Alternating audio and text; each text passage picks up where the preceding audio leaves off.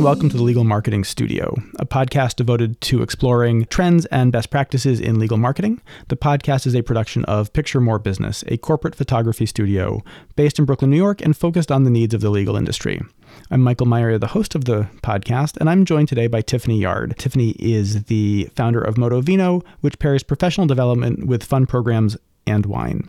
Uh, before founding Moto Vino, she spent 12 years focused on branding, communications, and HR programs for international law firms, and has packaged those development strategies she learned there into tools to bring exponential success to people in their careers.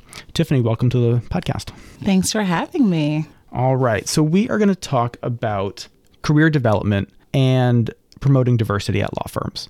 But we're going to kind of keep this not so much big picture and, and sort of systemic. And, you know, we know there are issues and that are programs out there to solve. Indeed. Not necessarily working as well as we might hope. But I was hoping we could talk some about some more kind of day to day kind of considerations. Uh, what marketers can do, both those in leadership roles and those you know who are you know sort of more junior, in promoting diversity, in growing their own careers, and doing so in a way that kind of promotes uh, to the benefit of everybody. Let's just start with I, I want to start with the Moto Vino story a little bit. I love that idea of something so simple as bridging divides and creating connections with something, you know, it's just wine, right? yeah, for sure. Um, but creating programs around something that's very simple that people can enjoy and enjoy together in a way that creates connections that that drives change right? It's simple. Yeah. So uh, wine actually was my uh, avenue to building connections and creating opportunities for myself while I was climbing the corporate ladder in the legal marketing world.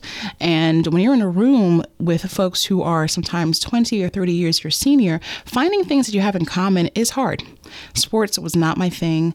Um, I didn't follow the brackets. I certainly wasn't at the um, cooler joining any uh, football chatter. So wine was my language um, I started talking a little bit about some Bordeaux or found some time to talk about some Burgundies that I've just recently discovered at a store. And all of a sudden, a partner's face would light up and want, to one, understandable at my age, what do I care about, you know, fancy wines? And two, where to get my education?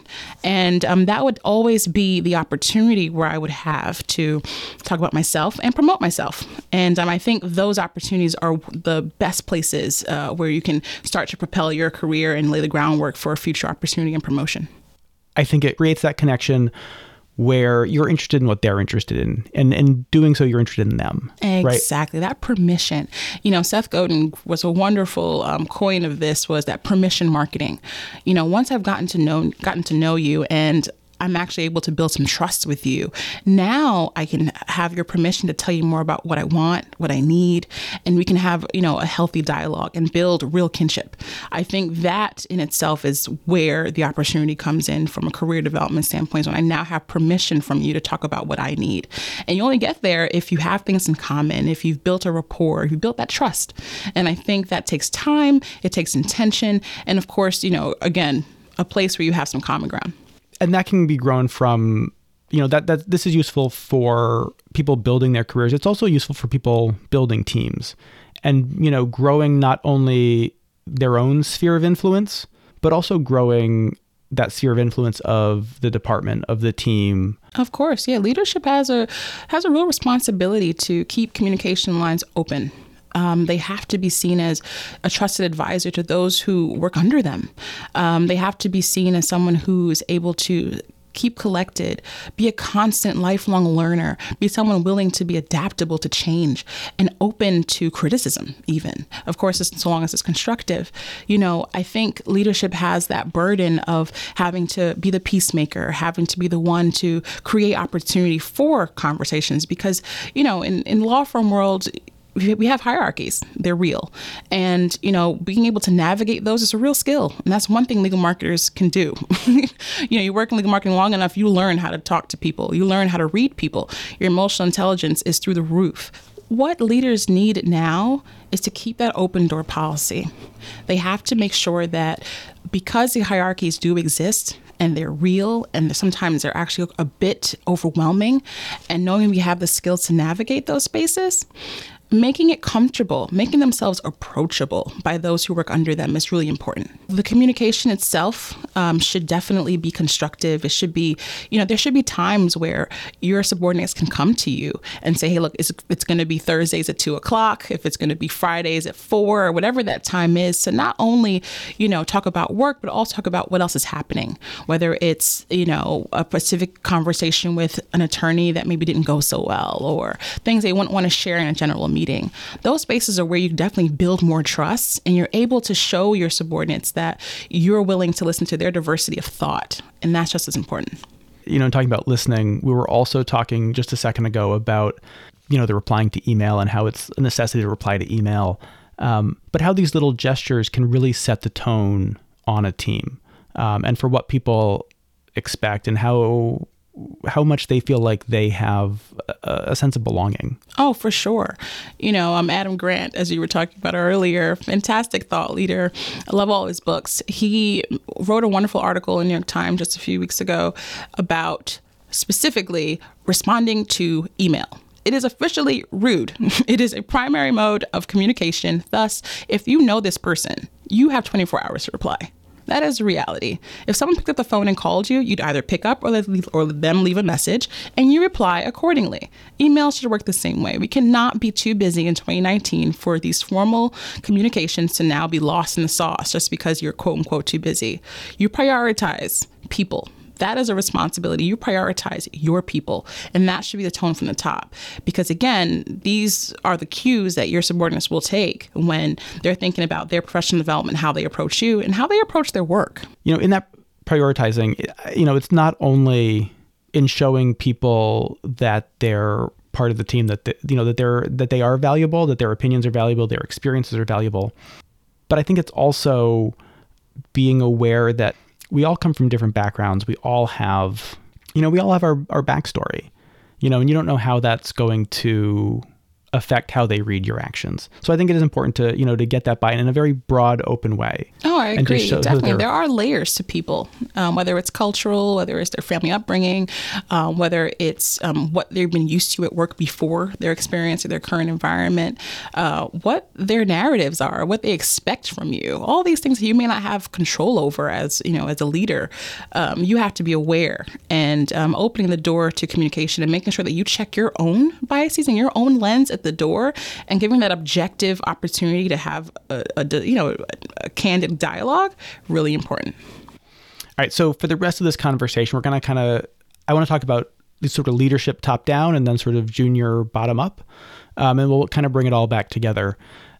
But let's start at the top. I mean, this is nominally a marketing podcast, and this is sort of nominally a diversity conversation. I don't know as though those two things are separate. You know, do you have a I thought agree. about? Yeah, yeah, I do have a few thoughts. You know, I do believe that they intersect because it intersects for our, our clients. Uh, legal marketers, especially legal marketing leaders, have the responsibility to make sure that they are a value add and have a seat at the table when the diversity discussions are happening, whether they're about attorneys specifically or about just client needs, because they do often overlap. Uh, what you find in many firms, uh, especially of larger scale, much of these functions around diversity and around attorney development and in client relations all sit in different houses. But as a legal marketing leader, you have the strength, you have the opportunity, and you certainly have the pull to create opportunity for conversation and inviting other people to those tables, whether they're in the HR group, whether they're in the attorney development group, or otherwise. And when you open those lines of communications, the results can be phenomenal because you can now pull in your staff people to those conversations and open up their lens to a new again new way, a new way of thinking on how they can tackle the diversity issues diversity problems and the diversity marketing that's needed um, in today's markets. And again we're not talking about building programs or building systems. I mean this can be really be as simple as every once a quarter making up, up the phone. Right Um, that's right. No one could see my gesture of picking up the phone. Uh, that's right. I'm a visual person on a audio format right now. I should remember. Um, yeah, I mean, it can be really simple. I mean, whether that's internal or external networking. Like, you know, actually, let's leave networking aside for the moment because I think that goes into a slightly different direction. But opening up, you know, cross-functional communication. For you know, sure. Making for sure, that you have those relationships. You know, h- how hard is it? It shouldn't be. Um, as a law firm leader, um, as a legal marketing professional, you should have the ear of the administrators that sit in different roles. Uh, what happens inside the firm definitely reflects outwardly, and so it should matter to most leaders, and I, am sure it does. Picking up the phone and talking to the head of attorney development, picking up the phone and talking to your HR person who handles um, any type of attorney programming, picking up the phone and actually talking to, say, a attorney who has a significant hand in programs, and having a once a quarter conversation, a check in maybe even a coffee, and just asking questions, hearing how things are going, and making sure that they, most importantly, know they can come to you with their concerns. I think, you know, when you think about where people take their complaints or where people put their most prized thoughts, usually with their peer groups and not necessarily with folks outside of their immediate spheres of influence. And you have the power to change that. Right. I mean, you can really grow your visibility as a trusted advisor internally. Um, For sure. Which, again, that could be for those coming to you because they need help with their pitch deck because they need help with a program, whatever they need help doing, or it could be your, you know, your junior event coordinator who needs just someone to listen for five minutes. Right? exactly right. And, you know, it is a burden of leadership where you have to sometimes be the counselor and you have to be that soundboard, or sometimes you have to be, you know, um, the person who breaks up the latest argument. it's the nature of what the work is. You know, when you get to these levels, these upper levels, it's about people management and less about just the tactical day to day stuff, which again, they'll lean on you for guidance and for, again, your from your experience, but they look to you more to be the safe place for them to take their concerns, their ideas, and to be celebrated. They look to you to be celebrated great segue. You know, I think one of the things that you can also do in that leadership role is bring visibility. You know, and, and again, thinking about diversity as sort of its relation to marketing. I think one thing marketers can do is really tell stories. They can make people visible. And I think making people visible, making them part of the the image of a firm, you know, that that's a powerful thing to be able to do. It helps people feel like they belong. Absolutely. Big firms um, do a really good job of having the manpower to do so and to um, start the podcast, to create the newsletters, to put out these fancy intranets. But when you're a smaller shop, I think one of the most important things to think about is being able to just make simple email templates where you can send something out or have you know, your assistant send out a quarterly little um, update on, hey, you know, a partner spoke at these three places, and those three places happen to be, you know, the NAACP or um, the Asian Affinity Network just met up with, you know, the heads of um, some particular organization that was, again, diversity focused. There's ways to be a part of the conversation. And those small day to day aspects, you know, it's nothing to create, you know, a little banner on the top of, a, of, of an Outlook email and create a cool little footer. And then again, just, you know, tailor the font a bit and just have it sent out. Folks might even start to look forward to it. And those are then, again, easy lifts for you to be able to communicate simple gestures um, and simple celebrations of people, whether they're persons of color on the firm, people who are, you know, gender nonconforming, all the different um, buckets that are out there now. There's a way for you to be a part of that and to celebrate that internally. And again, to your point, exactly right, Michael, you know, at the end of the day, we are the storytellers. And especially when you're in a, a leadership role or even as someone who has 20,000 hats, it doesn't change the responsibility and what you need to do. So finding smart ways to do it again and using the, the resources that you have is pivotal. It comes back to listening being willing to make those connections throughout the firm or even, you know, perhaps outside the firm as well. I mean, I think it's simply being aware of what's happening. Yeah, and that awareness, you know, comes at a cost, your time and everyone's super busy. We wear our busyness as a badge of honor. And unfortunately, in 2019, it is not about working longer, it's about working smarter. And we have to find ways, especially in our industry, to work smarter. And that's a hard thing to do because so much of our work is people, so much of our work is words. and so much of what we do day to day requires, you know, three, four hours of concentration and uninterruption. Uh, with that said, um, it doesn't change the need that we have to communicate effectively, to pick up a phone at least once a month and just have a 20 minute chat about something that's important around the firm with the said person that you might not have seen in, say, you know, for the year yet and making that outreach because it will be reciprocated. Those kind of activities have a way of having really awesome ripple effects. You know, something else that we had, you had talked about as we were prepping for this was that excellence is just the baseline now. Yeah. Um, and rather than get into that, I think I'm going to shift this to something else you were talking about, which is the need to be constantly reading more, to be constantly learning and growing Yeah. yourself. Um, because I think doing what you do now and doing what you do well isn't enough anymore. You do have to be constantly improving. Yeah, you have to get really comfortable with being uncomfortable. That is the only way you'll be a life learner. Um, you know, stepping out of your comfort zone and reading things that you normally wouldn't have. From a legal marketing lens, you know, how many folks do we know sat down and read the ABA Resolution 113 that talked about, you know, what diversity is going to look like in a few years and what GCs want out of their law firms? How many of us are well versed on, you know, the, the latest reports out of NALP, um, the National um, Association for Law Firm Professionals? Um, that's what that stands for. You know, other groups and other organizations out there create these studies and reports that none of us read. You know, um, I would say more so junior and mid, mid middle managers for the most part who don't read a lot of this stuff, um, just because again they're the ones who get bombarded with the most work and they're exhausted and um, they, they're, they're getting it from all angles. But you have to make time to keep up with latest trends areas that you don't naturally have exposure to and areas where you know you might not know the language. Many people in the legal marketing space aren't exactly well versed on diversity lingo, so to speak, what the latest laws are, what, what gender nonconforming really means, what kind of programs are already being put in place in certain in their peer firms, uh, what they, what they should be thinking about and what they should be adding to their materials when they're telling clients what's going on.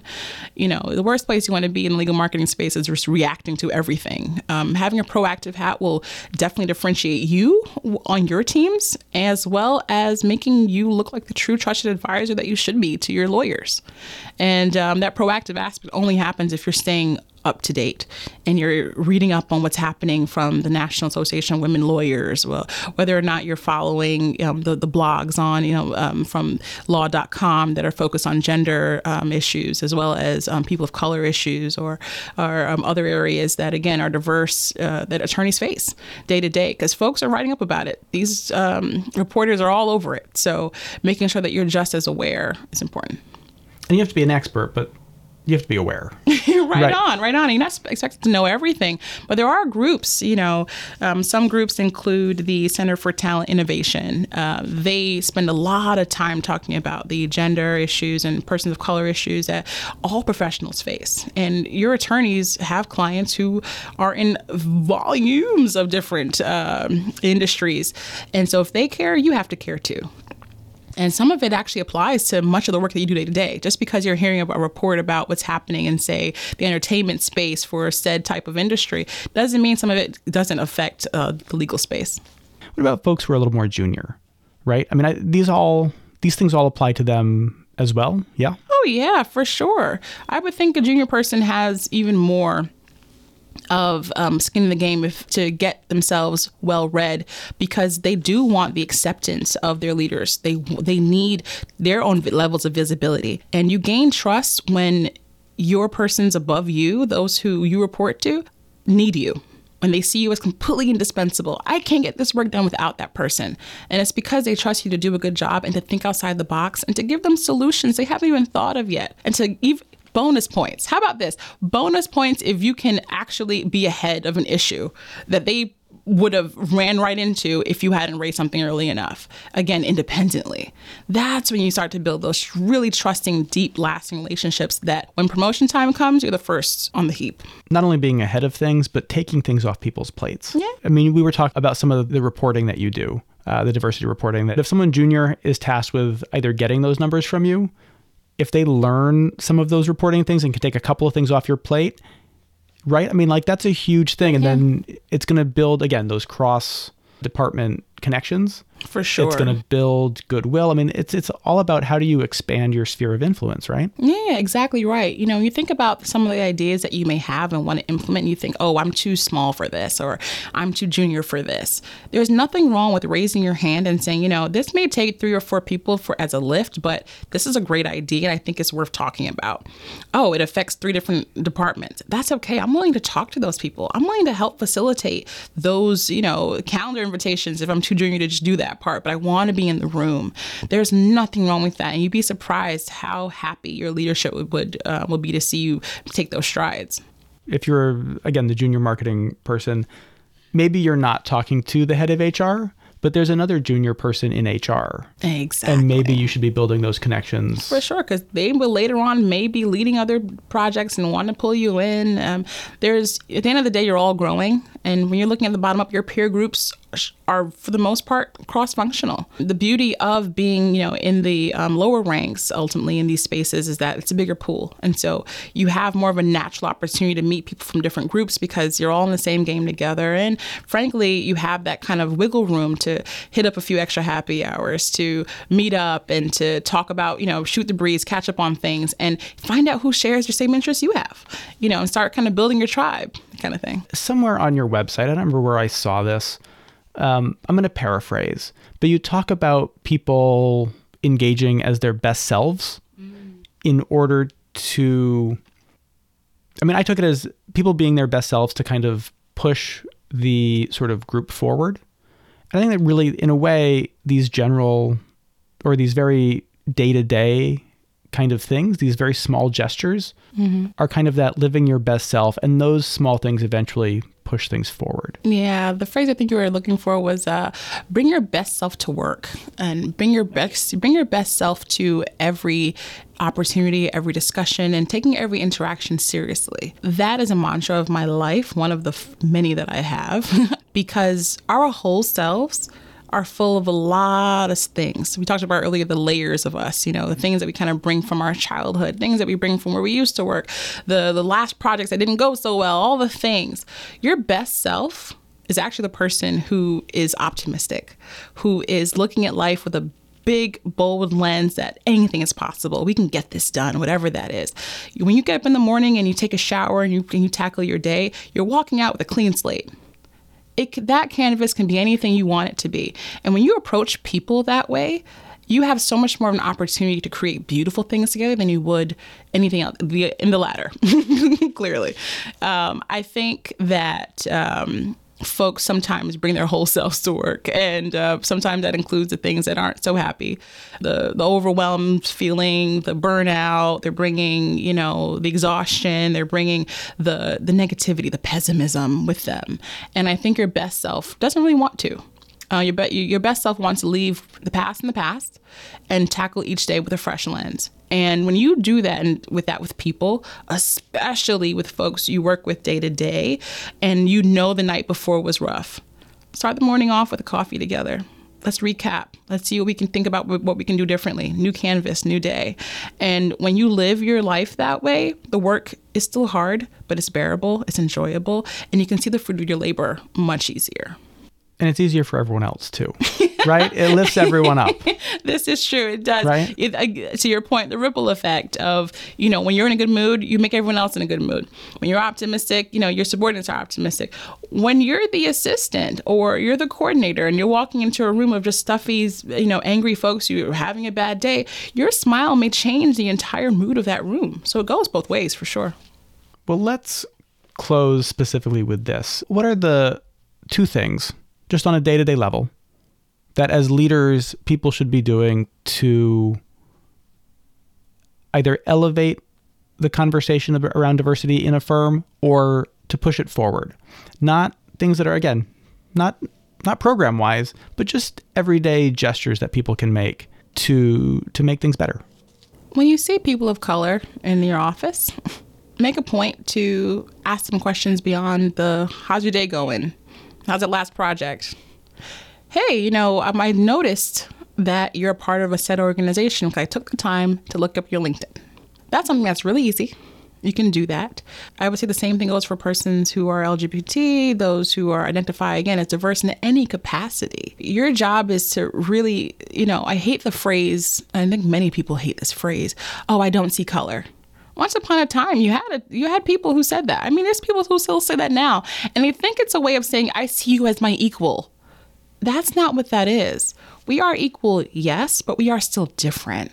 You know, we're different in how we see the world, what we think, what we care about, and I want you to celebrate my difference and it's okay if you see it i don't see that as a knock i see it as a as an opportunity i see it as as awesomeness and i think when you take your time out to do that that's one thing you can do day to day is see people And again, that goes across the board. And I'm not saying, oh my God, you walk down the hall and you're like, oh my God, there's a there's a person there with a great, you know. no, no, no. I'm saying that there's people on your teams who come from very different places. Get to know them and do your homework on them first, the same way you'd ask your attorney to do homework on their clients. Get to know them a little bit. Read their resume before they start. you know, then this goes more so for roles where you didn't have a direct hand in pulling them on or those kind of things. Get to know what they've done Google them. You'd be surprised. They might have an awesome like fishing club that they're a part of or a bowling, you know, league they're a part of. Things that you might want to know. I think that's something that's really easy to do. The second thing is to keep communication lines open. Position yourself as someone that can come with an to you with an open door um, attitude. Uh, whether it's you know once you have office hours on a Tuesday at three, whatever that is, create that space. Because as a leader, if you don't create it, it won't come folks naturally not, are going to think you're busy, too busy for them. Folks are going to want to stay out of your way depending on what project's going on. Create that space, and you'd be surprised who'll fill it. Cool stories, great people, and opportunity to grow and learn from others. And for those junior folks, two things for them read, read, read. read as much as you can. There's so many thought leadership pieces and folks who are thinking outside of the lines right now, whether it be diversity or otherwise. You know, it's one thing to, you know, scour the PR webs of, of you know, the, the legal things happening. It's another to join, you know, um, um, talks and or read blogs about what's happening in the diversity space for lawyers across mid-sized firms, large firms, even small firms. There's also great studies that come out of organizations, like I mentioned before, you know, the Center for Talent innovation, as well as you know diversitylab.com, which was a great organization um, that was uh, put together between um, Bloomberg Law and Diversity Lab to create um, a type of hackathons where they're tackling legal diversity issues. Read up on those studies. Read up on that activity. Those are great things to bring up at your staff meetings. Speak up is number two.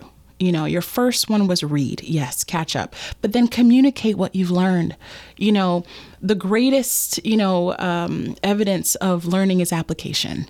And so if you're able to sit down and tell your leader, tell your boss, hey, guess what? You know, I learned some really interesting things. This might actually affect your work. Oh my God, I'm so excited. Your enthusiasm alone creates opportunity for them to appreciate your contributions and may create opportunity for you later because if a project comes on that you're now a pseudo expert in, they're calling you you know, so read more and raise your hand for sure. Great. Tiffany, thank you so much for joining me on this episode of the Legal Marketing Studio podcast. It's been a pleasure. And thank you to our listeners for joining us for this episode. Wherever you found us, whether it's iTunes, Google Play, or somewhere else, please remember to subscribe and to leave us a like. And take a moment to check out our website, legalmarketing.studio. Note that there's no .com, it is just .studio for additional content, including photographs and links. Uh, we'll put several links uh, to some of the organizations that Tiffany mentioned. We'll put those in the show notes. Podcast is a production of Picture More Business, a corporate photography studio based in Brooklyn, New York working with clients nationally, and focused on the needs of the legal industry. That's all for this episode. Thanks so much for listening.